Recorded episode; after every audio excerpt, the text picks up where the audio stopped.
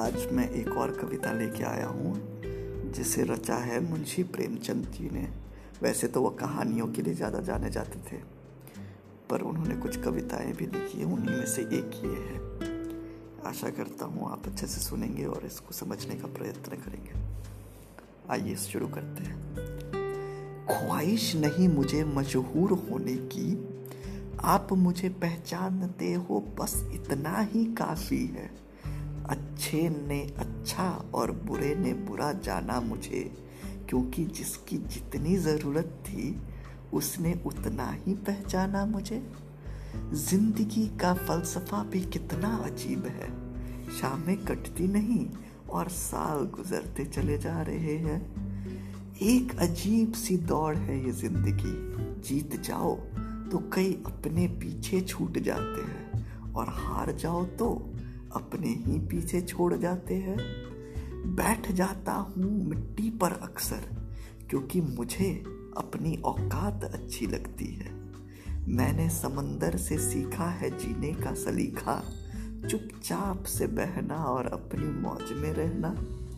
ऐसा नहीं कि मुझमें कोई ऐब नहीं है, पर सच कहता हूँ मुझमें कोई फरेब नहीं है। जल जाते हैं मेरे अंदाज से मेरे दुश्मन, क्योंकि एक मुद्दत से मैंने ना मोहब्बत बदली और ना दोस्त बदले हैं। एक घड़ी खरीद कर हाथ में क्या बाँध ली? वक्त पीछे ही पड़ गया मेरे। सोचता था घर बनाकर बैठूँगा सुकून से, पर घर की जरूरतों ने मुसाफिर बना डाला। सुकून की बात मत करिए, ए गालिब। बचपन वाला इतवार अब नहीं आता। जीवन की भाग दौड़ में क्यों वक्त के साथ रंगत खो जाती है? हंसती खेलती ज़िंदगी भी आम हो जाती है। एक सवेरा था जब हंसकर उठते थे हम, और आज कई बार बिना मुस्कुराए ही शाम हो जाती है। कितने दूर निकल गए, रिश्तों को निभाते निभाते खुद को खो दिया हमने अपनों को पाते पाते। लोग कहते हैं, हम मुस्कुराते बहुत है और हम थक गए, दर्द छिपाते छिपाते।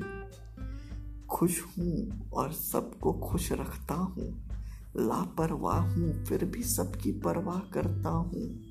मालूम है कोई मोल नहीं मेरा, फिर भी कुछ अनमोल लोगों से रिश्ता रखता हूँ। तो ये मुंशी प्रेमचंद द्वारा एक कविता थी, जो सुनने में तो बहुत सरल थी, लेकिन इसके भीतर की अगर हम समझ रखें तो दुनिया जीत लेंगे। आपका बहुत शुक्रिया ये कविता सुनने के लिए। धन्यवाद।